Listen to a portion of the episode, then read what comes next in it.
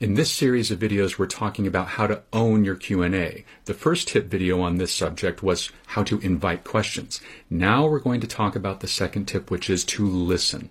Listening to the person asking the question is so critical because they've joined you in this uncomfortable space. As they're asking that question, everyone's eyes are on them, their ears are on them.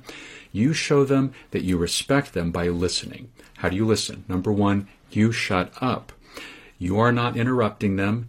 You are listening to them in silence. Number two, you make eye contact. You're looking at them directly in the eye. From time to time, you can look away thoughtfully as though you're thinking, but return to their eyes and listen in silence. And finally, number three, once their question's over, wait a beat. Just let there be a pause for a moment as you think about their question, and then look them in the eye, and you can start your answer. Shortcast Club